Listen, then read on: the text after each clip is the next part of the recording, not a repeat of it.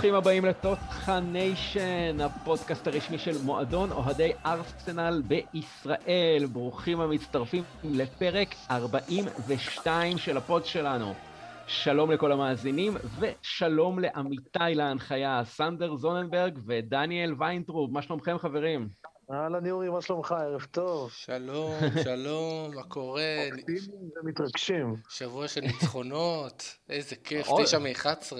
לגמרי, סנדר, זה עוד שבוע של ניצחונות, זה כאילו, זה, זה, זה לא נגמר. ואני בתומי שאלתי אותך, שאלתי את שניכם בפרק האחרון, מה? שתי ניצחונות ברצף, ואנחנו נהיה בחמישה ניצחונות רצופים? אה, סנדר, ניבאתי חמש מתוך חמש, אמרתי לך חמש מתוך חמש, אז קיבלנו חמש מתוך חמש. אתה רואה מה זה? אין ספק בתקופה טובה, המשחק ביום רביעי קצת מפחיד אותי, אבל זה עוד נדבר בהמשך. אה, כמובן. אז, אז, אז חברים, באמת תשע ניצחונות ב-11 משחקי הליגה האחרונים, חמישה ניצחונות מתוך חמשת משחקי הליגה האחרונים, ומקום רביעי בטבלה, אבל צריך לזכור שנותרו עוד 12 משחקים עד סוף העונה. אפשר לומר 12 גמרי גביע.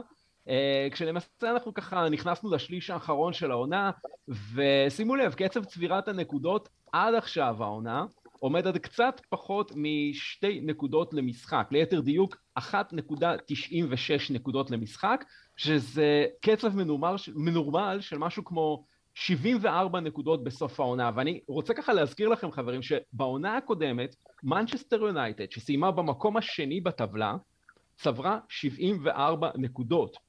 אז לפי הלך הדברים, גם בגזרת הארסנל, גם בגזרת היריבות וגם בהתחשב בלוח המשחקים של עוד, מה שעוד ככה מצפה לארסנל ושאר המועמדות, אני ככה רוצה לשאול אתכם מה אמור להיות היעד של ארסנל לעונה מבחינת כמות הנקודות שיספיקו לה כדי ככה להבטיח את המקום בליגת האלופות בעונה הבאה? קשה, שמע, זו שאלה מאוד קשה להגיד, כי... לענות עליה, כי אתה לא יודע כמה... אני אפילו לא יודע איך לגשת לשאלה הזאת, כי אני לא יודע כמה אלופה, עם כמה נקודות היא תגמור את העונה, זאת אומרת, אני לא יכול להגיד לך עכשיו 70 או 67. אני חושב, ככה, אתה יודע, אם אני אתן לזה הערכה גסה, אני מניח שאזור ה-70 יספיקו לנו למקום 3-4. אה, זאת צריכה להיות השאיפה שלנו, אבל מאוד קשה להגיד עכשיו, כי אתה לא יודע מה יקרה בדרך, כמה יפשלו בדרך. זה כל כך הרבה דברים שהשתנו, אבל מניח שזה מה שאנחנו נצטרך לפחות לשאוף אליו. היעד שלך, סנדר, ככה? בעונה שלסטר לקחה אליפות, אנחנו סיימנו במקום השני עם 71 נקודות. עכשיו, הדברים השתנו מאז כל כך, כי זה ברור לכולנו שליברפול וסיטי, ואולי גם צ'לסי, ירוצו עד הסוף, ויהיה להם בוודאות יותר מ-70 נקודות. אז היום ה-74 נקודות כבר לא ממש מספיק לך אפילו כדי להיות מקום שני. אז אה, אני מאמין שאם אנחנו, אבל כן נצליח לגרד את ה-70 נקודות, אז אנחנו, אנחנו נהיה בליגת האלופות. אוקיי, אני, תראו, אני, אני חושב שיש פה איזשהו עניין שצריך בעצם לחלק את ה-12 משחקים שעוד נותרו לארסנל עד סוף העונה לכמה קטגוריות. זאת אומרת, יש משחקים כמו למשל המשחק שצפוי נגד ליברפול, או המשחק בחוץ נגד צ'לסי, לצורך העניין שזה אתגרים באמת מאוד מאוד קשים מבחינת ארסנל, אז קשה לי מאוד לראות את ארסנל בונה על נקודות במשחקים האלה, ובסך הכל גם הפסדים אתם יודעים מה, התקבלו איכשהו בהבנה.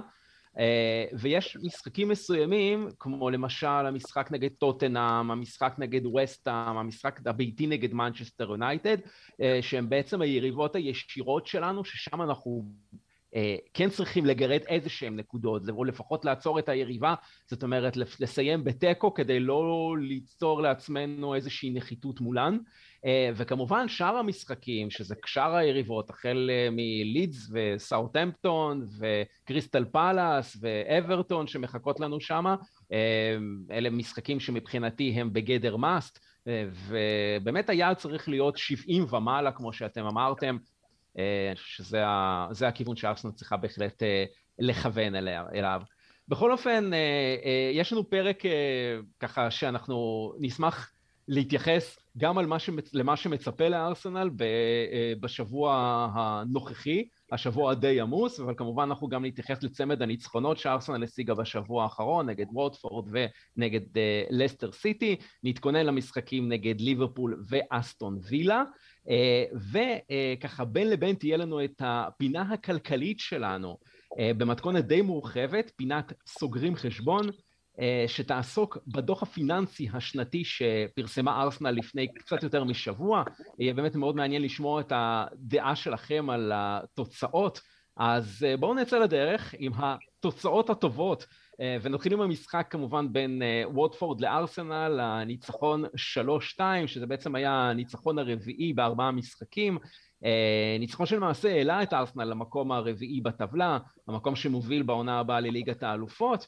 אה, כשהיא מנצלת בעצם את חוסר היציבות של היריבות שלה, ודיברנו על כך גם בפרקים האחרונים, שכל משחק עד סוף העונה הזאת צריך להיות אה, ממש כמו אה, גמר גביע עבור ארסנל, זאת אומרת, ניצחון בכל מחיר, ונראה חברים שאנחנו עדים לכך ממשחק למשחק.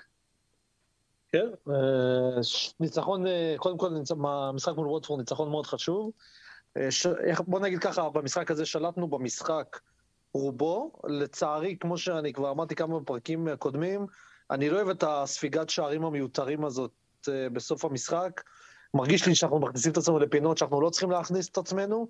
התוצאה הייתה די, uh, היינו בשלוש אחד, ככה מאוד בטוחים מעצמנו, ולקבל עכשיו אה, גול מקרי, ואז עוד משהו שבטעות יכל uh, להוביל לגול, אני לא אוהב את הדברים האלה, אבל בסך הכל שוב, השגנו תוצאה חשובה, באיצטדיון לא קל, מול יריבה בתחתית, שזה אף פעם לא קל לקראת סוף העונה שנלחמת על החיים שלה. ואנחנו ממשיכים איתה, גם ממשיכים להפקיע, שזה גם לשמור על יחס שערים טוב מול היריבות, שזה גם משהו שיכול להיות גורם uh, משמעותי בסוף. וגם uh, ניצחון חוץ, אז uh, סך הכל ניצחון חשוב. והכי חשוב, אבל דניאל, מקום רביעי. כן, לא, אני, אתה יודע, אני... אני לא, לא רוצה להתלהב עכשיו, כי אני פשוט מסתכל על הטבלה ואני רואה כמה דברים יש לנו בדרך, כמה משחקים קשים, ואני נורא מפחד לפתח ציפיות. כרגע אנחנו מקום רביעי, והכל טוב ויפה, ואנחנו מאושרים, אבל אני כל כך מפחד מ... אתה יודע, מחוויות העבר, לשמוח לפני שזה נגמר, אז אני ככה מאוד מאופק, כי עדיין יכול, הכל יכול להשתנות, וגם לטוטנאם, גם ליונייטד, גם לווסטהאם, יש את האופציה לעקוף אותנו. ככה עד שאנחנו לא בטוחים, אני מבחינתי, אנחנו במלחמה עד הסוף. אני רק, אה, אני כן. רק רוצה להעיר הערה קטנה. דבר אחד שטיפה מדאיג אותי במשחקים האחרונים שלנו, למרות שאנחנו בתקופה טובה ושמחים והכל טוב ויפה, זה העובדה שארטטה אה, חוזר על עצמו בשיטת משחק, ממשחק למשחק, כי לא מחליפים סוס מנצח. מצד שני, אתם רואים שסמבי לא מקבל דקות, וטווארס לא מקבל דקות, ואלנני למרות שאנחנו לא כל כך מבסוטים מהיכולת שלו באופן כללי, לא מקבל דקות. ואותם חילופים ממשחק למשחק. עכשיו, מה יקרה אם בעוד שבועיים, עוד חודש, ייפצע לנו ז'קה, או ייפצע לנו uh, טירני, או ייפצע לנו כל שחקן אחר בעמדה אחרת ש, שיש לנו מחליפים, והשחקנים האלה לא מקבלים דקות, אנחנו נהיה חלודים באותן עמדות וזה יעלה לנו ביוקר. כן, סנדר, השאלה למה, למה לעשות חילוף אם אתה בעצם מצליח, אתה מבין? כי אם הוא היה עושה חילוף ואנחנו פתאום ניכשל באיזה משחק, ואז נגיד, רגע, אבל הוא החליף הרכב שרץ, היה טוב, אז למה הוא הכניס את החילוף הזה? זה הרי מה, מה שהאשמנו אותו גם בתחילת העונה, שהיה הרבה ערבוביאדה בהרכבים ולא איזה משהו קבוע. עכשיו שזה משהו קבוע, אז אתה כאילו מבקש שיעשה את ההפך. אז כאילו, אני לא, לא. רואה את הפואנטה של כן להכניס עכשיו את uh, סאמבי, למרות שאני באמת אוהב אותו כשחקן. אה, שקה בינתיים, uh, שוב, קשה לי להודות בזה, אבל הוא לא רע בכלל, אז אתה מבין, אני קצת... לא מבין למה זה ייתן לנו ההחלפות האלה. זה, זה פשוט רק שהם יצברו פשוט את הדקות ואת הניסיון, כי אם הוא נותן נגיד לעשות את החילוף הקבוע שלו, שזה אנקטיה ו- ופפה בשבועות האחרונים שנכנסים אה, לקראת הסוף, אז תן לאנקטיה משחק אחד לא לעלות בדקה 70-80 ותעלה במקומו את... את uh, סמבי לצורך העניין, רק שיקבל כמה דקות, שיהיה לך, ואם משחק הבא אתה תצטרך אותו, אז ש, שהוא לא יבוא פתאום ח, אה, חלוד למשחק הזה, אתה מבין? הבנתי, אז אתה לא אומר להתחיל עם ההרכב כבר מראש עם סמבי, אלא כן לתת לו אותה במקום אה, אנקטיה נגיד, אז להכניס את סמבי ב... כן, בדיוק. ומשחק. אחרי זה, כן לתת לאנקטיה, אבל לא לתת לפפה ולתת נגיד לנני. אני סתם אומר, רק בשביל שיקבלו את הדקות ולא יהיו חלודים. כן, ברור. אה, תשמעו, אני חייב להתייחס למה שאמרת, למה שדיברתם כרגע, כי יש בכך סיכון מסוים, סנדר, כי זה באמת הסיכון של של באמת אולי לאבד את ה... באיזושהי טעות מקרית כזאת, נקודות חשובות. ואתם יודעים, יש דברים שבאנגלית פשוט נשמעים יותר טוב, אז אני אגיד זאת כך.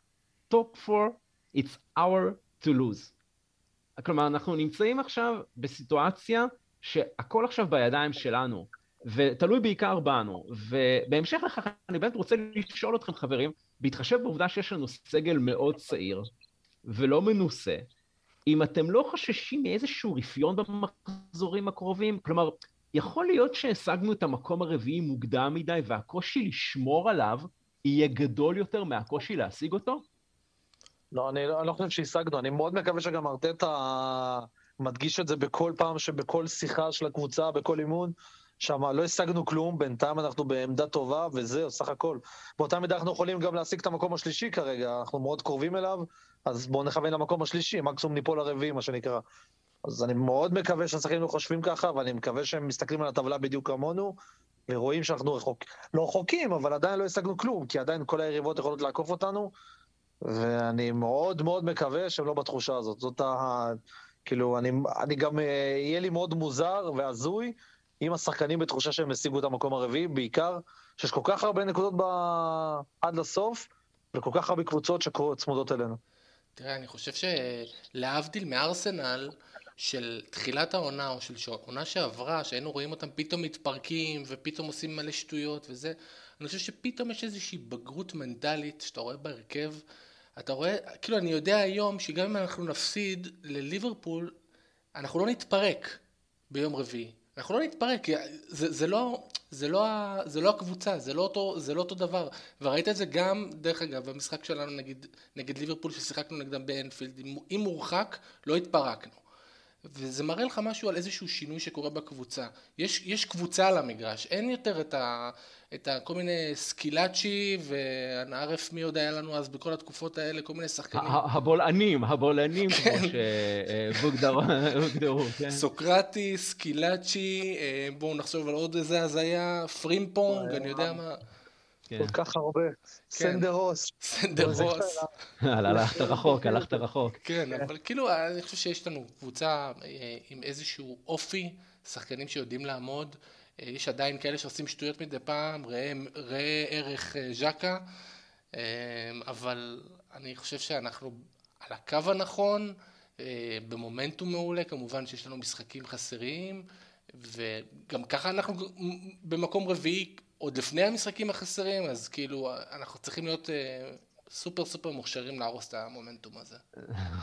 לגמרי, לגמרי. אז, אז, אז בואו נדבר באמת קצת על המשחק הזה שהיה בוויקט אייג' רוד, משחק שבאמת ארסנל שלטה בו לרוב, עם 57 אחוזי שליטה בכדור, והיו לה גם 120 מסירות יותר מווטפורד, אה, והייתה איזושהי תחושה שבאמת היא הייתה צריכה לנצח ניצח בהפרש אה, גבוה יותר משער אחד, אבל אה, מיודענו, ככה גרנית ג'קה עם הטעות התורנית שלו, אה, דאג כמובן להכניס קצת דקות מתח לסיום המשחק. ואגב, שימו לב, זו הטעות הישירה ה-13 במספר ב-25 משחקים העונה של ארסנל, בעצם שמובילה לאיום על השער של הקבוצה. דניאל, בתור חובב ג'קה, זה מספר עצום. זה מספר עצום, אה, אתה יודע, נאמר עליו כבר הכל, אני חושב שהוא לא ברמה הזאת. אם כי ייאמר גם לזכותו שבמשחקים האחרונים הוא מראה יכולת לא רע בכלל, מלבד אותם אה, דברים, כמו שציינת עכשיו. אבל כן, אני מאוד, אני מאוד מקווה שבעונה הבאה סמבי יתפוס את המקום, ואולי ז'קה כן יעזוב אותנו. אבל בינתיים, אה, אתה יודע, טפו טפו טפו, יחסית הוא בתקופה לא רעה בכלל, אז אני מנסה לשמור על אופטימיות איתו. נשתדל גם אנחנו. בכל מקרה, אה, עוד אה, דבר ככה אה, שבלט מאוד מהסטטיסטיקה של המשחק הזה, זה שוורדפורד גברה על ארסנל בכמות האיומים למסגרת, 7-4. כלומר, חוץ משלושת השערים שכבשה, ארסנל למעשה הצליחה לייצר רק איום אחד למסגרת, וזה מעט מאוד, וזה לא בגלל שוורדפורד בערתה הרבה למסגרת, אלא בגלל שארסנל לא הצליחה לייצר מספיק. בעיקר בגלל שהיא יותר מדי צפויה, וסנדר, אתה ככה הזכרת את זה, היא, היא פשוט לא מאוזנת מבחינת כובד המשקל שלה בין אה, האגפים, ואני ככה אנסה להסביר. בתחילת העונה ראינו את חוסר האיזון הזה דווקא עובד הפוך, כשמרבית ההתקפות של ארסנל הגיעו מאגף שמאל, האגף של טירני, ואז באנו ככה בביקורת לטומיאסו, אם אתם זוכרים, באגף הימני, שכמעט ולא עולה להתקפה, לא מייצר מצבים, בזמן שבמשחקים האחרונים אנחנו רואים מצב הפוך, שרק אגף ימין פעיל. אה, שם אנחנו רואים פשוט תיאום באמת באמת נפלא במשחקים האחרונים בין סאקה לסדריק ואודגר, בזמן שבאגף השני התיאום ממש חסר, שימו לב.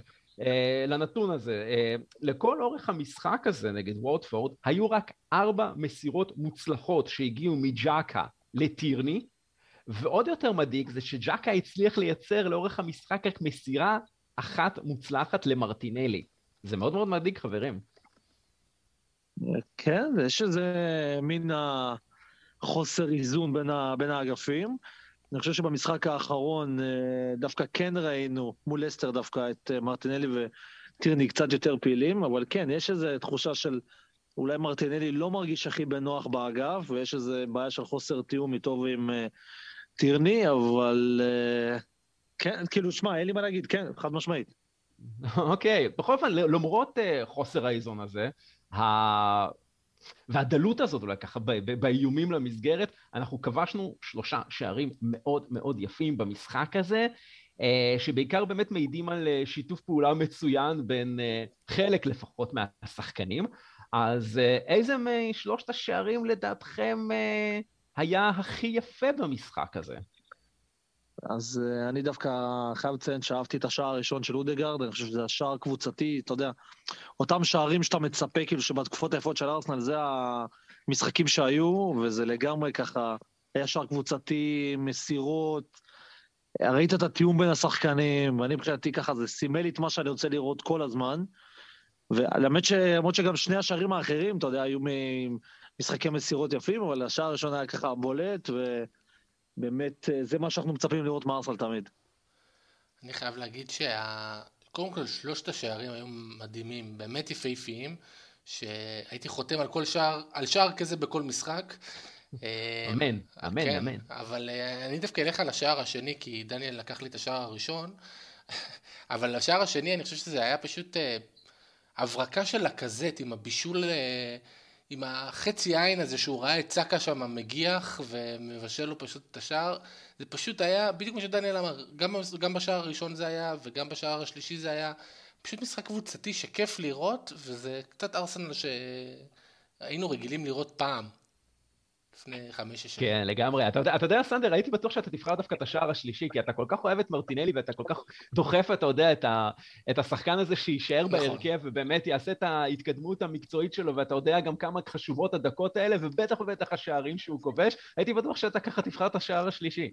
כן, תשמע, אני אהבתי את השער השלישי בגלל שמרטינלי כבש, אבל השער השני יותר, יותר, יותר קבוצתי, יותר יפה בעיניי.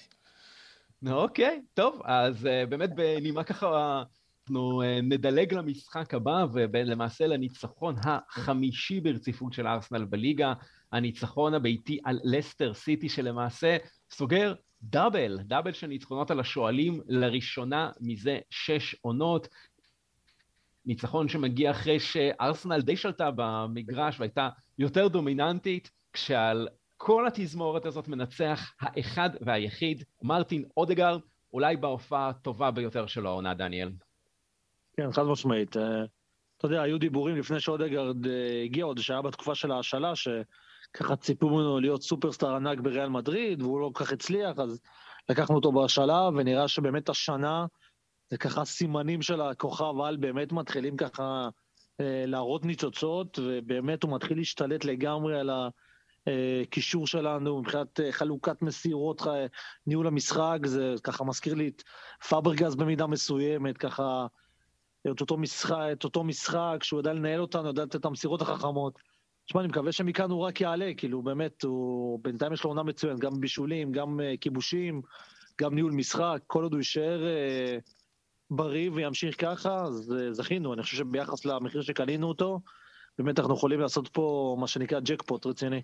חד משמעי, ושימו לב גם לשני הנתונים שככה התפרסמו uh, אחרי המשחק.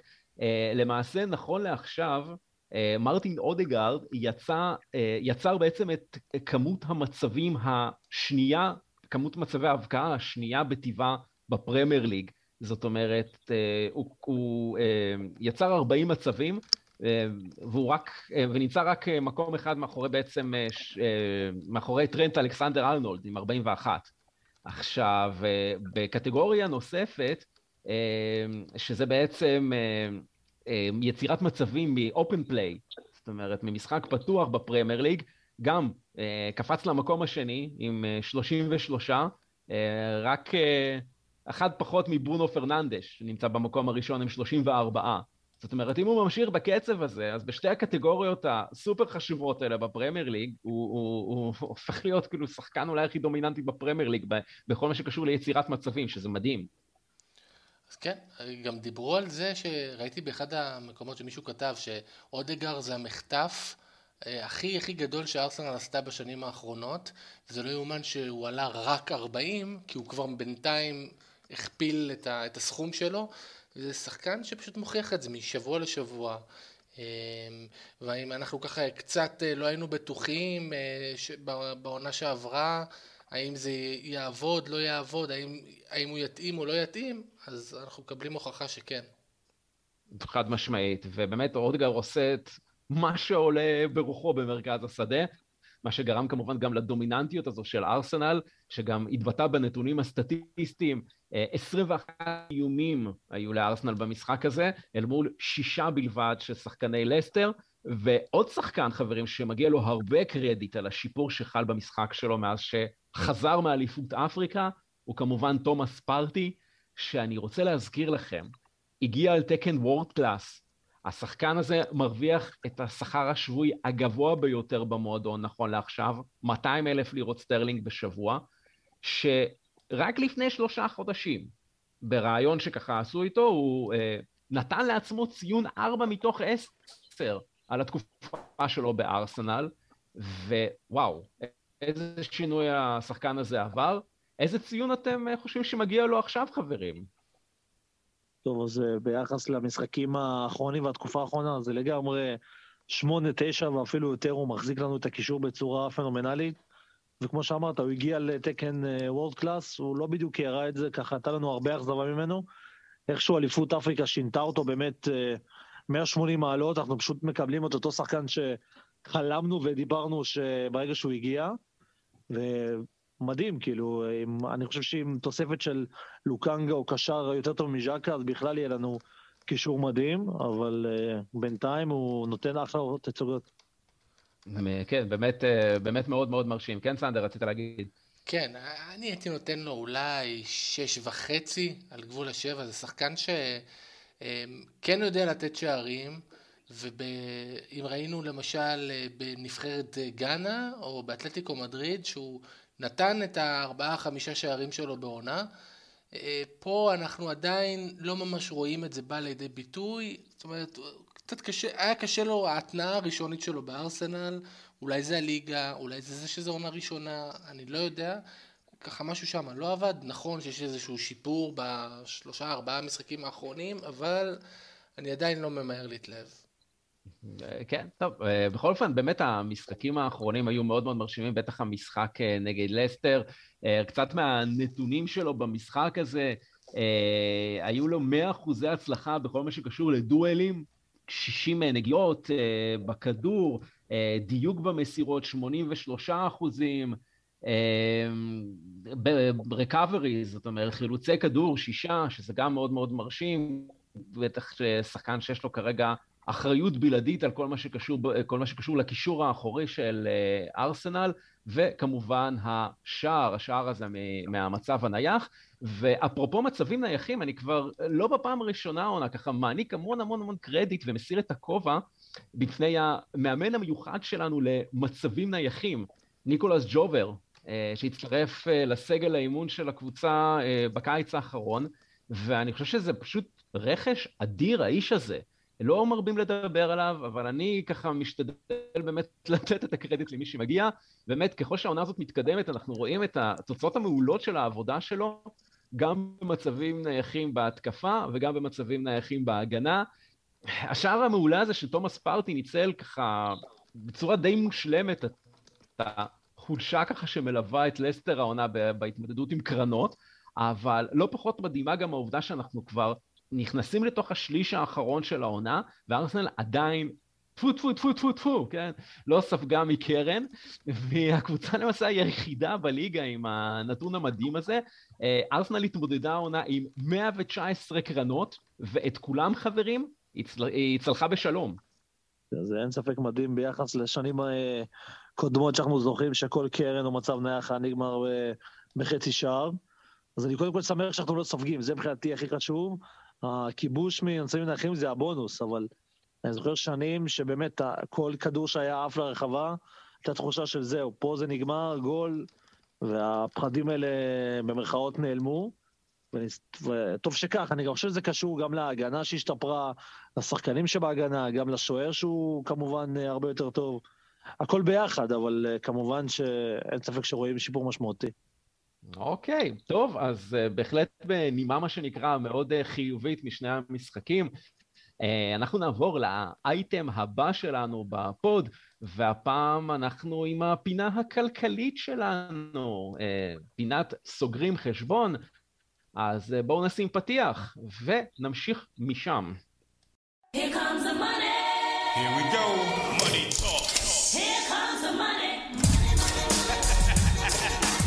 אוקיי, okay, אז uh, פינת סוגרים חשבון, הפינה הכלכלית שלנו שמגיעה בעקבות הפרסום השבוע של התוצאות של הפעילות השנתית הפיננסית של מועדון הכדורגל של ארסנל לשנה שהחלה בראשון ביוני 2020 והסתיימה ב-31 במאי 2021. אה, זאת אומרת, אנחנו מדברים על שנה שהיא יותר חפפה את עונת המשחקים הקודמת. אז אה, בדרך כלל אה, דוח, דוח ככה מתייחס באמת וחופף עונת משחקים מלאה, אבל הפעם אנחנו מדברים על דוח שמכיל בעצם את הזנב, או יותר נכון את היתרה של העונה הלפני האחרונה, זה בעצם המחזורים האחרונים שנדחו מה, מה, מאותה עונה בעקבות הפגרה הזאת של השלושה חודשים, אה, בעקבות מגפת הקורונה כמובן, אה, והעונה המלאה שבאה אה, אחריה. אז על פי ניתוח התוצאות, בואו בוא ככה נדבר על, קודם כל על השורה התחתונה. רשם המועדון הפסד תפעולי שנתי, זו השנה השלישית ברציפות, הפסד שמסתכם ב-107.3 מיליון לירות סטרלינג. אה, שזה כמובן הסכום לאחר מיסוי, ואם אנחנו ככה משווים את זה לשנה הפיננסית שקדמה לכך, אז אז ההפסד עמד על 47.8 מיליון לירות סטרלינג. אה, מדובר באמת בהפסד התפעולי השנתי הגבוה ביותר שרשם המועדון בהיסטוריה שלו, והוא ככה מצטרף לעוד שנתיים של הפסדים שקדמו לכך, אה, מה שמעמיד את סכום ההפסד הכולל בשלוש השנים האחרונות. תחזיקו חזק חברים, על 230 מיליון לירות סטרלינג, שזה יותר ממיליארד שקל. וואי וואי. המון. כן, כמובן שההפסד הזה ככה בשנה האחרונה נובע מכמה וכמה מרכיבים שאנחנו כאן נשמח להתייחס אליהם. אה, אז חברים, אני מניח שאתם ככה עברתם על הדוח, או לפחות על עיקרי הנתונים שבו. אה, בואו נתחיל איתך, דניאל. איזה מהנתונים הכי בלט לך ככה בדוח? אה, איזה מהנתונים? אה, עכשיו שאני גם, הדוח מולי, אז אני ככה מסתכל על הירידה של הרווחים השנתיים במכירת שחקנים. אה, זה נתון קצת מטריד, כי אנחנו מוכרים המון שחקנים על הנייר, שבפועל אנחנו לא מרוויחים מזה יותר מדי כסף. כי אנחנו, ש... נפטר, כי אנחנו נפטרים מהם בחינם, אנחנו פשוט כן, מאוד מותירים את, הס... את החוזה שלהם באמצע, באמצע החוזה. בדיוק, אז כאן מתחילה הבעיה של למה אנחנו מגיעים למצב שאנחנו נפטרים מהם בחינם, או לחילופין מצבים אובמיאנג, שאנחנו נאלצים לוותר על שכר בשביל איכשהו למכור אותו ודברים כאלה. זה מבחינתי הדבר המטריד, שאנחנו צריכים להפסיק עם ה... לקנות ביוקר ולמכור, או לתת בחינם. זה מבחינתי הבעיה שלנו. כן, אנחנו באמת רשמנו ירידה של 48.3 מיליון לירות סטרלינג בהיקף הרווחים השנתיים ממכירת שחקנים, זאת אומרת, רשמנו אך ורק 11.8 מיליון אה, לירות סטרלינג רווח ביחס ל-60.1 מיליון לירות סטרלינג בשנה הפיננסית שקדמה לכך. ואגב, הכי מעניין, אולי אני לא יודע מעניין, זה פשוט מצחיק, עלוב, פתטי, אני לא יודע אפילו איך, איך לקרוא לזה, איך, איך בעצם הנהלת המועדון תרצה את הסיבה לכך בדוח. כי, כי יש שם גם הסבר ללמה זה קרה. אז ואני אצטט, אה, זה נבע בעקבות השפעת התנאים הפיננסיים שליוו את השוק בתקופת המגפה, אוקיי? במילים אחרות, חרטוט. זה בעצם תירוץ ללמה לא הצליחו בקיץ להיפטר בתמורה לכסף משחקנים כמו מסוט אוזיל, כמו אה, מחיטריאן, מוסטפי, קולאשינאץ', סוקרטיס, צ'מברס, ואחרי זה, כמו, ש, כמו שדיברנו על זה, הם באמת נאלצו להיפטר מהם בתמורה לכלום. אה, היחיד שהם הצליחו באותו קיץ למכור בכסף היה אמיליאנו מרטינז, בזמן שהמועדון סירב למשל להצעות קונקרטיות שהגיעו באותה תקופה. למשל אה, וולפס, אם אתם זוכרים, נתנה הצעה על איינסלי מייטלנד ניילס, או הצעות שהיו מגרמניה על צ'אקה, וכל זה בזמן שהמועדונים האחרים, נגיד כמו צ'לסי למשל, הם כן רשמו נגיד הכנסה לא רעה באותו, באותו קיץ, נגיד צ'לסי רשמה 51 אה, מיליון לירות סטרלינג במכירת שחקנים, ככה שאתם רק מבינים עד כמה, כמה כל הדבר הזה הוא חרטוט. כן, הוא חרטוט, אבל תשמע, אני חושב שבכלל כל השוק, כל, ה... כל המועדונים סוב... סוב... סבלו וסובלים בצורה כזאת או אחרת מאז הקורונה, מירידות. אה, גם אצלנו אפשר לראות למשל את הירידה מהכנסות, ממכירת כרטיסים, אמממ. שמן הסתם נובעת גם כן אתה יודע, מהקורונה ומכל הדבר הזה. אה, אני, כן. חושב, אני חושב ש... כן, ורק רק, רק במספרים, רק חשוב ככה לציין, רק כדי להבין את גודל הירידה, בגלל שלא היו צופים, אנחנו מדברים על ירידה של 75 מיליון לירות סטרלינג בהיקף ההכנסה השנתית, זאת אומרת, ארסנל הכניסה רק 3.8 מיליון לירות סטרלינג, ביחס ל-78.8 אה, מיליון אה, בשנה הפיננסית שקדמה לכך, זאת אומרת, זה כמעט הכנסה שהתאפסה. זה, זה, זה מדהים.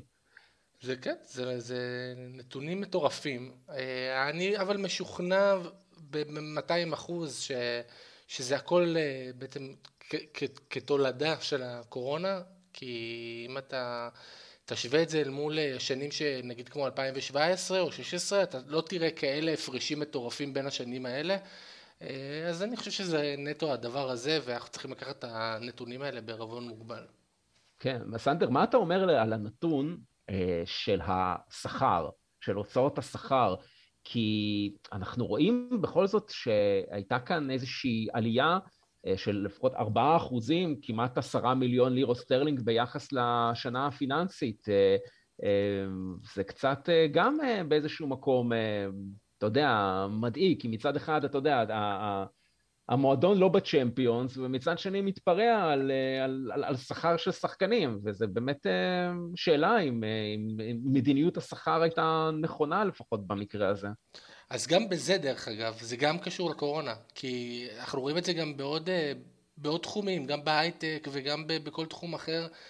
דווקא בקורונה, דווקא בתקופה הזאת שבה אנשים נאלצו לאבד עבודות ו, ו, וכל הדברים האלה, המשכורות, ואף אחד לא יודע, אפילו כלכלנים גדולים לא יודעים להסביר את זה, המשכורות ממשיכות לטפס ולעלות. אה, אני לא יודע להגיד לך אם זה משהו נורמלי או לא נורמלי.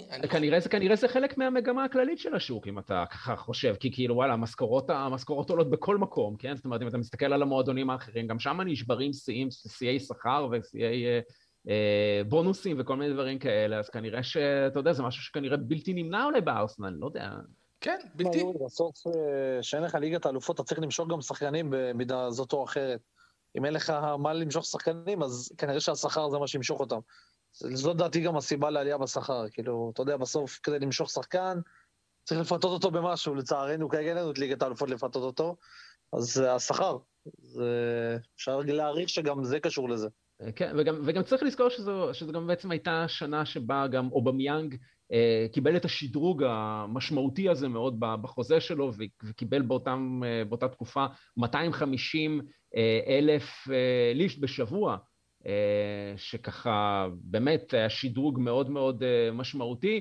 ומצד שני הוא באמת הפסיק לתפקד, והיו לנו גם שחקנים כמו סוקרטיס, ודוד לואיז עם uh, שכר של 100, uh, 100K בשבוע, וקולאסינאץ' עם 100K בשבוע, וויליאן אם אתם זוכרים, 180K בשבוע, באמת לא הייתה שום הלימה בין התרומה שלהם על המגרש לבין גובה השכר שקיבלו, אה, ואם אתם זוכרים גם עוד המשכנו לשלם באותה שנה פיצויים אה, לאונאי אמרי, אה, שכבר לא היה במועדון, וגם זו הייתה שנה שגם המועדון נאלץ ככה לקצץ 55 עובדים, אם אתם זוכרים, שהוגדרו כמיותרים בתקופת הקורונה ובאמת פוטרו. אני באמת הרגשתי שהיו פה המון המון המון הוצאות מיותרות ש... שאיכשהו לא, לא, באמת לא, לא הצדיקו את עצמן. זאת אומרת, לא הייתה הצדקה בין הכסף ששולם על שכר, על שכר ותפעול, ואני חושב שבאמת אפשר היה באיזשהו מקום להיות יותר, יותר יעילים ו, ולחסוך את העלייה הזאת של העשרה מיליון לירות סטרלינג, אה, לפחות בקטגוריה הזאת. חד משמעית, בכלל, בכל הקטגוריות, בכלל, אני חושב שאנחנו קצת אה, השתוללנו בזמן האחרון, בשנה, שנתיים האחרונות, אני בטוח שדווקא ש, של, לא דווקא, סליחה, שלמרות אה, ההצלחה שלנו אה, ב, ב, בעונה הזאת, כי כן מה לעשות, זאת הצלחה לעומת אה, הציפייה שהייתה לנו, אנחנו לא נראה בעונה הבאה את הסכומים האלה יוצאים, אפילו שאנחנו נהיה במקום יותר טוב ואולי אפילו נהיה ב, בליגת האלופות, כי אני חושב שזה היה איזושהי תולדה של אה, תקופת משבר, שהמועדון הבין שאנחנו חייבים להתחיל להוציא כספים גם כדי לצאת מהמשבר הזה, ועכשיו שאנחנו מחוץ למשבר הזה אז יהיו רק אה, חיזוקים וכל מיני פלסטרים לכל מיני עמדות, אבל לא יהיו עכשיו אה, פתאום 200 מיליון על רכישות שחקנים וכאלה. אני, אני, אני מאוד מאוד מסכים איתך, זה בהחלט משהו ש... שהוא באמת מאפיין את השנה המאוד מאוד לא שגרתית הזאת, ואפשר באמת ככה, כמו שאמרת, לנעוץ את זה בשתי סיבות מרכזיות, ככה שהביאו להפסד התפעולי העצום הזה. אז בראש ובראשונה, ואתה אמרת את זה סנדר, זה באמת העניין של הקורונה, זו באמת הייתה השנה הראשונה להתפרצות של המגפה בעולם. אתם זוכרים את חוסר הוודאות שהייתה, אתם זוכרים את הטרלול הזה שהלך בתקשורת, מתי, אם לסגור את הליגה, לא לסגור את הליגה, כן קהל, לא קהל, הרבה מאוד חוסר ודאות. סופר ליג. ובאמת, ובאמת היו באמת המון המון השלכות לקורונה. אה, וזה בא לידי ביטוי כמעט באמת בכל פרמטר בדוח, אבל אה, במיוחד, במיוחד כמובן באספקט הזה שהזכרנו לגבי אה, מכירת הכרטיסים. יש פה באמת חוסר בהכנסה של 75 מיליון לירות סטרלינג ביחס לעונה רגילה, זה סכום עצום שמהווה כמעט 60 אחוזים מגובה ההפסד התפעולי הכולל שהזכרנו. והסיבה השנייה היא העובדה שזו הייתה שנה רביעית ברציפות שארסנל הייתה מחוץ לליגת האלופות. צריך לזכור, שברמה התקציבית העונתית, בכל אחת מארבע העונות הללו, ארסנל נבנתה בתקציבי הוצאות של קבוצה לליגת האלופות. כלומר, ברמת ההוצאה על רכש, ברמת ההוצאה על חוזים, על שכר שחקנים, לצוות האימון, לסקאוטינג, לכל מה שמסביב, הכל היה בסטנדרט של ליגת האלופות. וכשאין לך החזר במשך ארבע שנים רצופות על ההוצאות הכבדות הללו מהכנסות אה, מליגת האלופות, אז אתה מסיים את השנה עם הפסדים של עשרות מיליונים, כמו הפעם. רק לצורך ההמחשה, באותה שנה פיננסית ארסנל קיבלה למעשה את ההכנסות שלה המשמעותיות, אה, אה, לפחות מה, מההופעות בליגה האירופית, אה, בעונה שקדמה לכך. שוב, הכל בגלל שהדחייה הזאת של, ה, של, ה, של המשחקים לעמוק לתוך הקיץ, אז ההכנסות שלה מההגעה עד למעמד חצי גמר הליגה האירופית הסתכמו ב-30 מיליון לירות סטרלינג. 30. רק לצורך ההשוואה, מנצ'סטר סיטי, הסגנית, אוקיי? של, אה, באותה שנה בליגת האלופות, רשמה הכנסה של 95 מיליון לירות סטרלינג. צ'לסי, הזוכה, רשמה הכנסה של 107 מיליון לירות סטרלינג מליגת האלופות. זאת אומרת, אנחנו מדברים, חברים, על הפרשים של מעל 300 אחוז בהיקפי ההכנסות מאירופה. ותחשבו שהשנה אין לנו, אין לארסנל אפילו את, ה, את המינימום הזה. כי, כי הכנסות מאירופה השנה עומדות מן הסתם על אפס, שזה כמובן אה, אה, מתגלגל לדוח שאנחנו אה, נדבר עליו בעוד שנה. שתבינו שאפילו עצם ההגעה לליגת האלופות והשתתפות בשלב הבתים מכניסה למועדונים היקפי הכנסה בשווי של משהו כמו 40 עד 50 מיליון לירות סטרלינג. כאילו, את, אתם מבינים, נגיד, אה, נגיד בעלים של קבוצה, מועדון ישראלי, נגיד, לצורך העניין, לא יודע, ינקלה שחר, או, או אה, מיץ' גולדהמר, כן? כאילו, למה כל כך חשוב להם להגיע לשלב הבתים בליגת האלופות, ולא אכפת להם להיות מושפלים שם כל משחק 6-0, ולגמור עם יחס שערים של 0 אה, אה, חיובי, עם, אה, לא יודע, 35 ספיגות. כי הם יודעים ש, ש, ש, שכמות הכסף שנכנס הוא פשוט מאוד מטורף, רק מעצם ההגעה לליגת האלופות. כן, אבל יורי, ו... אבל, אבל אל, אל תהיה יותר מדי אופטימי, כן? זה לא שאם עכשיו ארסנל תצא למקום רביעי וייכנס לנו לקופה 50 מיליון, זה 50 מיליון שאנחנו נראה אותם עכשיו יוצאים על, לא יודע מה, על פרן תורס או על כל מיני כוכבים כאלה. זה כסף שייכנס למועדון, והכסף שמקצים אותו לטובת רכישות, זה, זה, זה, הוא לא שייך, הוא לא חלק מזה בכלל. זה, זאת אומרת, זה לא, תקציב לא, אחר. לא, זה, זה לא, זה לא, זה לא מדויק. זה משהו שלא יהיה כסף בכלל. זה כן, כן, זה נכון, זה נכון, אבל, אבל, אבל כן, ה, ה, יש פה נגזרת, אה, זה, יש פה נגזרת, כי בסופו של דבר בוא, בוא, בוא נדבר על ה, על, גם על העניין של ההלוואה, הרי בסופו של דבר כתוצאה מה, מהמשבר של הקורונה והקופה הריקה הזאת, הרי כל ה... כל הרכש הזה, כל הרכש שבוצע בקיץ האחרון, אה, שהוא בא מיד אחרי בעצם סיום השנה הפיננסית הבעייתית הזאת שאנחנו, שמתוארת בדוח הזה, אה, הרי מאיפשהו הגיעו המאה חמישים אה, אלף האלה, והם הגיעו כתוצאה מהלוואה ש-KSE, זאת אומרת קרונקי, משפחת קרונקי בגדול, כן, נתנה למועדון. זאת אומרת, המועדון יצטרך להחזיר בשלב כזה או אחר את ההלוואה הזאת. כלומר, זה לא... נגיד בהשוואה לצ'לסי, ואפשר עכשיו בהקשר לדבר על צ'לסי בלי סוף אגב, אה, בזה, על כל הבעיות שקורות כרגע שם, אבל, אבל זה, לא, זה לא המצב כמו בצ'לסי, ששם נגיד עומר נברומוביץ' כאילו מלווה, אבל הוא לא באמת מצפה לקבל את הכסף בחזרה. אני מאמין ש...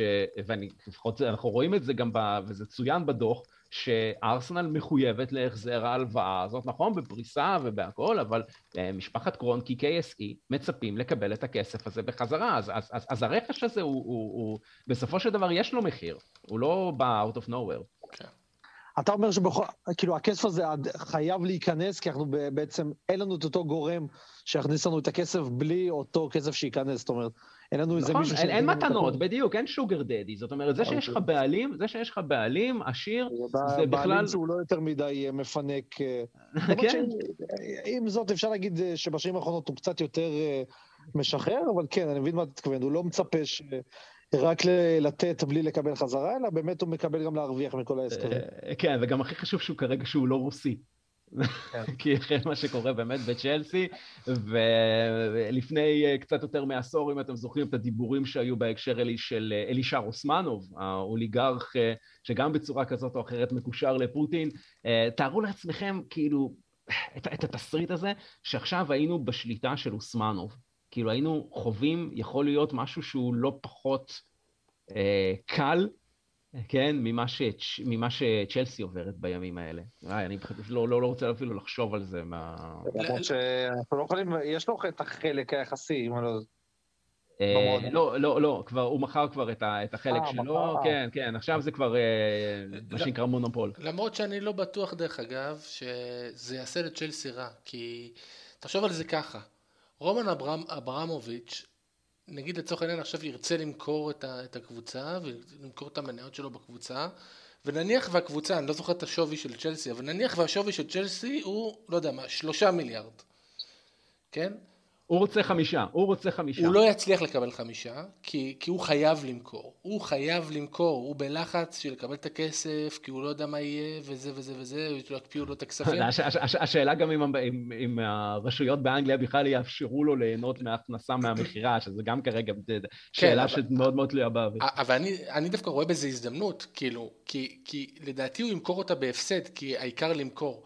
ואז יבואו כל מיני שירים אחרים שיגידו, אה, הזדמנות, ויאללה, בוא נקנה את צ'לסי, והם דווקא יהפכו אותה לאיזה אימפריה, אז כאילו, אני חושב שדווקא אוהדי צ'לסי אה, צריכים דווקא להיות מרוצים מהעניין, ואנחנו צריכים להיות מודאגים מהעניין. אז ככה אני רואה את זה לפחות. זאת אומרת שיכול להיות שיבוא מישהו עם רעב, ופתאום אה, יגדיל את ה...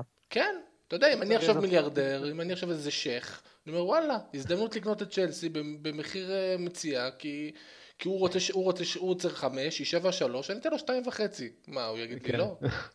אתה יודע, אפרופו הזכרת שייח, אה, סנדר, יש איזשהו דיווח על כך שהרוכש החדש של אה, ניוקאסל, כן, כבר מעוניין למכור את ניוקאסל כדי לקנות את צ'לסי מאברמוביץ', כי הוא רואה בה יותר פוטנציאל, בחיי כבר קראתי את הדבר הזה גם. טוב, אין ספק. זה, זה, זה, זה, זה באמת uh, כבר uh, הופך את, ה, את כל העולם הזה של הבעלות על מועדונים למטורף מאין כמותו. בכל אופן, חברים, אני הייתי ככה רוצה באמת לסכם את החלק הזה, באמת להגיע, להרגיע קצת את האוהדים, את המאזינים שלנו, כי באמת אין כאן מקום לפאניקה, אז נכון, באמת מדובר בדוח uh, פיננסי יחסית שחור, uh, אולי השחור ביותר שידע המועדון הזה מימיו, אבל גם צריך לזכור שבאמת יש נסיבות שגרמו לו להיראות ככה, הם בעיקר אה, נסיבות זמניות, שכולנו ככה מקווים שלא יחזרו על עצמם, כלומר, החזרה של האוהדים לאצטדיונים העונה, והחזרה הצפויה, חמסה, חמסה, חמסה, חמסה, ואמן, אמן, אמן, אמן לליגת האלופות בעונה, בעונה הבאה. אה, בשילוב כל ההתייעלות העצומה שככה מבצע השנה ריצ'רד גרליק, אמ, אה, שהוא בעצם אחראי על החוזים של ארסנל מאז שהוא נכנס ככה לתפקיד, בכל מה שקשור למערך השכר וההוצאות על השכר של המועדון. אני חושב שכבר בדוח הבא בעוד שנה אנחנו נראה מספרים הרבה יותר מעודדים, כלומר, אם המועדון אה, ירשום בסוף השנה הבאה איזשהו הפסד תפעולי, הוא יהיה באמת בכמה מיליונים בודדים ממש ספורים, ובטח ובטח לא 107 מיליון כמו הפעם. אמ, בעוד שנתיים אני גם מאמין שאם באמת תהיה חזרה לאירופה ולליגת האלופות, אז אולי אפשר אפילו כבר יהיה לדבר על רווח. טוב, אז אה, בואו נסתכל באמת קדימה אה, ולטווח הקצר הפעם, ונדבר על בעצם על שני המשחקים שיש לארסנל, אה, שעוד נותרו לה בשבוע המטורף הזה. אז המשחק הראשון הוא כמובן נגד ליברפול, משחק השלמה במסגרת המחזור ה-27 בפרמייר ליג, משחק שנדחה עקב ההשתתפות של ליברפול במעמד גמר גביע הליגה, משחק שייערך באיצטדיון אמירייטס ביום רביעי 16 במרץ החל מהשעה עשר ורבע בערב, אה, משחק מאוד מאוחר בשעון ישראל, אה, משחק שמשוחק במקביל למחזור ליגת האלופות ואני מאמין שהולכת להיות אווירה של Champions אה, גם באמירייטס זה כל כך סימבולי ככה למטרות האלה של ארסנל, ליכולת הנוכחית של ארסנל, באמת שתי קבוצות אה, בסטנדרט של Champions נפגשות, ואני מאמין שהאוהדים יבואו לדחוף את הקבוצה, ואם אנחנו כבר מדברים על אוהדים, אז לפני שאנחנו מתחילים לדבר על המשחק הזה, אני רוצה להזכיר לכל התותחנים הישראלים שאנחנו במועדון אוהדי ארסנל בישראל נערוך את מפגש הצפייה הרביעי שלנו לעונה הזאת במשחק נגד ליברפול בתל אביב, בפאב הברזל 36 נמצא ברמת החייל, אז אנחנו מזמינים את כולם להגיע ולהשתתף. כל הפרטים על המפגש, כולל המבצעים וההנחות והחניות וכל המסביב כבר נמצאים אצלנו בעמוד הפייסבוק של ישראלי גונרס. אנחנו מבקשים אה, מכל מי שמתכוון להגיע אה, למפגש הזה, כמובן להיכנס לאיבנט ולסמן שמה מגיע או going. טוב חברים, אז אנחנו פוגשים את ליברפול באותה עונה, בפעם הרביעית, ובוא נגיד ככה, במפגשים האחרונים שלנו איתה, לא כבשנו פעם אחת בעונה הזאת. אתם חושבים שזה הולך לקרות הפעם? אם אנחנו חושבים שהולך לקרות הפעם, אני חושב שאנחנו נכבוש, אני מאוד uh, אופתע אם אנחנו נוציא משהו שהוא מעבר לתיקו במשחק הזה. אה, אנחנו צריכים להגיד את האמת, ליברפול אה, במאבק האליפות, ליברפול צריכה את הניצחון, ליברפול יותר טובה מאיתנו. אה, אני מקווה לטוב, אבל באמת מאוד אופתע אם נעשה משהו שהוא יותר מתיקו. אנחנו יכולים לעשות תיקו ומעלה, כאילו, זה לא שאני אפול מהכיסא בטעות ננצח, אבל... אני אפול מהכיסא. לא לטובתנו, שוב, אני... שוב, זה רמות שונות, אני באמת, אה, גם הפסד יתקבל פה בהבנה, וכל עוד זה הפסד מכובד, ולא עכשיו עוד איזו השפלה שחווינו בשנים האחרונות, אני אקבל את זה לגמרי, ונמשיך הלאה, אין מה לעשות. אה, אני, אני איתך, אה, דניאל, אני חושב שבאמת ליברפול נמצאת גם בכושר מצוין, היא מגיעה למשחק הזה נגד ארסנל, אחרי שגם יצרה רצף של ניצחונות, שבשבת האחרונה היא גברה בבית על ברייטון בתוצאה 2-0, וזה ככה מתווסף לרצף של 16 משחקים במסגרות המקומיות של ליברפול לא הפסידה בהם.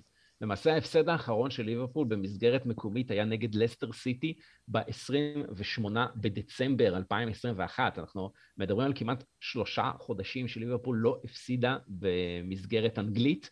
אה, כמובן היא ממוקמת במקום השני בטבלה, כשהיא ככה בעיצומו של מרדף אחרי המוליכה מנצ'סטר סיטי במאבק הדו-ראשי הזה על כתר האליפות של הפרמייר ליג. אה, כמובן פייבוריטית אה, במשחק הזה של כל סוכנויות ההימורים. אה, אז אני הולך עם סוכנויות ההימורים, וגם אני מאוד מאוד מתקשה לראות את ארסנל מחלצת משהו מהמשחק הזה, אבל... עד כדי כך. אני, כן, אני, אני לא יודע, אתה חושב שאנחנו יכולים לחלום? אולי בכל זאת ככה אפשר להוציא משהו מהמשחק הזה, סנדר? אז תראה, אני, אני קודם כל, אני חושב שאנחנו פעם ראשונה העונה הזאת מגיעים למשחק מול מישהי שהיא כמה רמות מעלינו, ואני לא, לא חושש, זאת אומרת, אני לא יופתע, כמו, ש, כמו שדניאל אמר, אם אפילו נצליח לגרד ניצחון.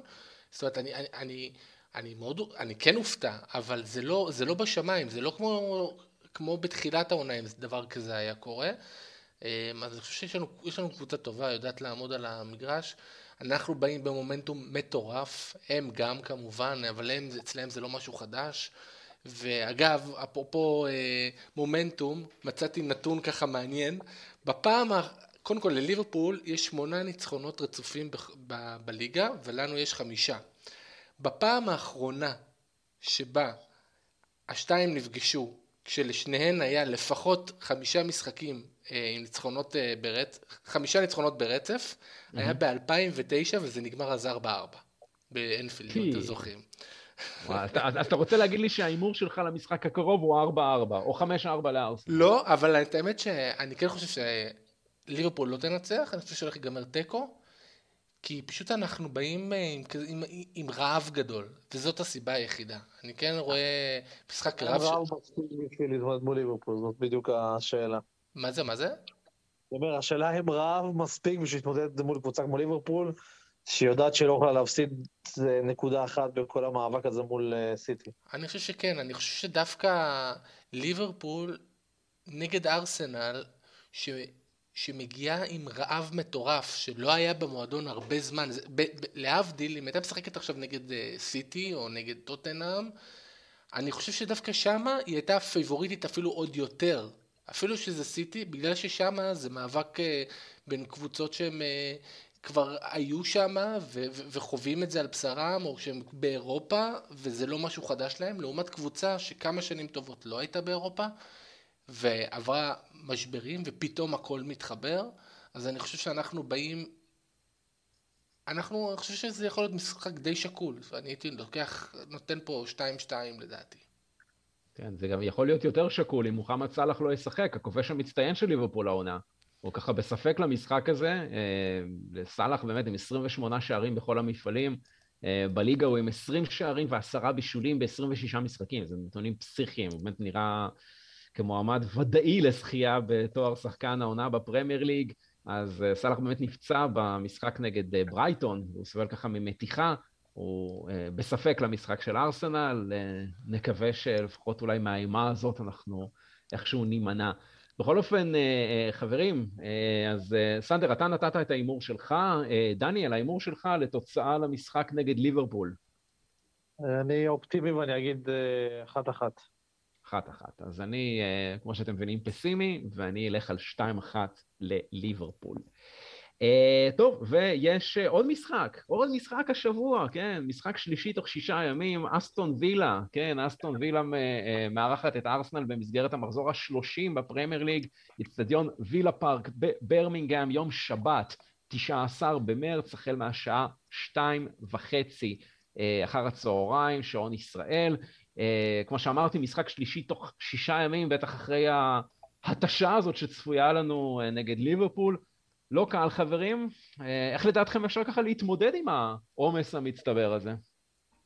אה, קודם כל, אה, במרכאות להיות חזקים, אין לנו את אירופה, אז אין לנו שום תירוץ לעייפות או, כל אה, תירוץ אחר בסגנון.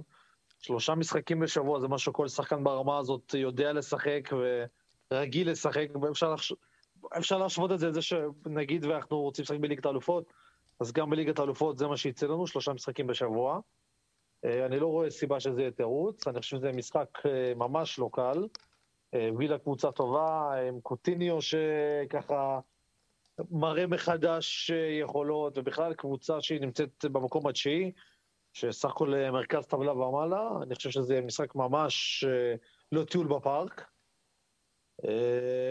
אה, וזהו, זה ימשיך את השבוע הלא פשוט שלנו. כן, הזכרת את המקום התשיעי של אסטון וילה, היא באמת סוג של ראש לשועלים בעונה הזאת, כי למעשה זו קבוצה, הקבוצה בכושר הטוב ביותר מבין הקבוצות של מרכז טבלה ומטה. באמת במחזור האחרון היא אומנם הפסידה 2-1 לווסטהאם, אבל אה, לפני כן הייתה באמת ברצף של אה, שלושה ניצחונות, ומדובר במפנה אה, די חיובי שהקבוצה הזאת של סטיבן ג'רארד עוברת אחרי פתיחת עונה די צולעת שהיא חוותה, בטח אחרי שקיבלה את הרוח הגבית הזאת עם הצטרפותו של קלום צ'יימברס, סתם, נו, פיליפ קוטיניו כמובן, בחלון העברות של חודש ינואר, באמת די, די פורח במדיה עם ארבעה שערים ושלושה בישולים בתשע הופעות. אה, אבל אפרופו צ'מברס, שככה אה, אנחנו מלגלגים טיפה עליו, אבל הוא הפך לשחקן אה, של הרכב קבוע במדי אסטון וילה, אתם, אתם הופתעתם מזה? לא, לא, לא הופתענו, זה צ'מברס זה הרמה שלו, הוא לא... גם בארסנל דרך אגב, אני לא חשבתי שהוא איזה, אתה יודע, שחקן מוקיון כזה, סנדרוס או כל מיני... אה, סנדרוס היה שחקן הרכב, אדוני, הוא העביר אותך לגמר ליגת האלופות, אני רוצה להזכיר. כן, לא, בסדר, אתם יודעים מה, התכוון, כל מיני שחקנים, אפילו זוכר את כל השמות של כל השחקנים ההזויים, שם, פרים פונג, כל מיני כאלה שחקנים אה, מוזרים שהיו אצלנו. הוא היה שחקן בינוני, שהמחליף הוא לא היה רע בכלל, וזאת ה... אלה הקבוצות ברמה שלו בעצם. קבוצות מרכז טבלה באנגליה יכול להיות בלם, אה, אחלה בלם בשבילן, אבל מה שמתאים לווילה לא מתאים לארסנל. כן, אז במשחק הקודם, אגב, בין הקבוצות שככה נערך באצטדיון אמירייטס בחודש אוקטובר, ארסנל ניצחה בתוצאה 3-1, השערים היו של תומאס פארטי, אגב, גם אז בנגיחה, אה, אובמיאנג ואמיל סמיטרו, שבעה כרטיסים צהובים נשלפו באותו משחק, מה שאומר שאולי אנחנו שוב נראה משחק די אגרסיביים מול קבוצת אה, מרכז שדה ככה נוקשה, שבמרכז השדה שלהם יש להם גם את דאגלס לואיז, גם את אה, ג'ון מגין וגם את אה, ג'ייקוב רמזי, uh, שלושה, שלושה שחקנים באמת שאוהבים את, ה, את, ה, את הפיזיות, ולפניהם יש את uh, קוטיניו שאנחנו הזכרנו, ואת uh, אולי ווטקינס ואת דני אינגס, שחקנים שבהחלט מסוכנים, אה, מה שאומר שהם ככה באמת משחקים במערך של 4, 3, 1, 2, כשקוטיניו למעשה נמצא קצת מאחורי uh, uh, צמד החלוצים. סנדר, מה אתה צופה למשחק הזה? כן, קודם כל שכחת גם את בואנדיה ואת מינגס שנמצא בהגנה, ושזה בלם, דרך אגב, שאני חושב שהוא underrated בטירוף, כן? זה. בלם לדעתי. שהיה יכול להיות בכיף באחד מהקבוצות של ה top 4 ולהיות שם אבן משמעותית בתוך, בתוך, בתוך המערך. ואני חושב שהדבר הכי הכי טוב שקרה לאסטון וילה העונה זה שגריליש עזב. כי בגלל שהוא עזב, פתאום הגיעו כל מיני שחקנים שביחד מתחברים, והכל נראה שם עובד, נכון, למקום תשע כי הם התעוררו מאוחר מדי, אבל אם הם הצליחו לשמור, לשמור על הסגל הזה בעונה הבאה, הם יכולים בכיף אה, להגיע גם לאירופה לדעתי, לסיים איזה מקום שישי, שביעי אולי. אמ, תשמעו, אנחנו צריכים אה, לנסות לעשות הכל כדי לנצח משחק כזה, משחק מאוד קשה בחוץ. אני... רוטציה סנדר בכל מה שקשור לה, להרכב? מה, איך, אה, איך אתה רואה את ארסנל מתמודדת עם העומס הזה? אז לא, אני חושב שאנחנו מגיעים נגד קבוצה שהיא סופר התקפית, בטח במשחקי הבית שלה, יודעת לעשות צרות לכולם, אה, אז אני הייתי עולה עם ההרכב הכי חזק. אה, בוא נגיד ככה, אם אנחנו נצא משני המשחקים הקרובים עם שתי נקודות, אנחנו, אנחנו טוב, אנחנו טוב לגמרי. אוקיי, ההימור שלך זה לתוצאה למשחק נגד אסטון וילה. אחד אחד. אוקיי, דניאל, ההימור שלך? אני אומר 2-0 לארסנל. וואלה, אתה אופטימי. אה, אני מצטרף לסנדר, אני חושב שיהיה תיקו, אבל אה, תיקו עם קצת יותר משער אחד לכל כיוון, אז אני אאמר ככה על 2-2 אה, שיסתיים. עכשיו תתארו לכם שאנחנו בפודקאסט הבא מדברים אחרי שניצחנו שתי משחקים. זה יהיה מטורף, זה בכלל יהיה... הכל מוקלט, הכל מוקלט, הכל מוקלט. אסטון וילה, אופטימיות, אפשר להבין, אנחנו אמורים לנצח את אסטון וילה, עם כל הכבוד לאסטון וילה, ליברפול זה כבר באמת... אה, אופרה לא אחרת. אופרה לא. אחרת. אופרה אחרת לגמרי. טוב, חברים, אנחנו ככה מגיעים uh, לסיומו של הפרק שלנו, אז uh, זמן ככה לתזכורות, אז אני רוצה להזכיר שוב לכל המאזינים שלנו, אוהדי ארסנל בישראל, אנחנו מחכים לכם במפגש האוהדים הרביעי uh, לעונה הזאת בתל אביב, בפאב הברזל 36, ביום רביעי. Uh, במשחק נגד ליברפול. אתם כמובן מוזמנים, כל הפרטים נמצאים בפייסבוק שלנו, בעמוד של ישראלי גונרס, כנסו לאיבנט ותאשרו הגעה. אתם uh, מוזמנים כמובן לעקוב אחרי הפודקאסט שלנו בפלטפורמות השונות, uh, על ידי לחיצה על עקוב, ובכך תיחשפו לתכנים חדשים שלנו. אז אתם יותר ממוזמנים, וזמן לתודות עכשיו. אז uh, חברים, תודה רבה רבה לכם, תודה רבה לך, דניאל. תודה רבה לכם חברים, היה כיף, ומעבירה אופטימית, מתקדמים הלאה. אמן, אמן, אמן. סנדר, תודה רבה לך. תודה רבה חברים, היה תענוג, ו- וזהו, בפרק הבא אנחנו נדבר כשאנחנו נהיה עם עוד שש נקודות בעזרת השם. אמן, אמן, אמן, אמן. ותודה רבה לכל המאזינים שלנו, שאנחנו מאחלים להם חג פורים שמח, ואנחנו כמובן נשתמע בפרק הבא. יאללה ביי. יאללה ביי חמור.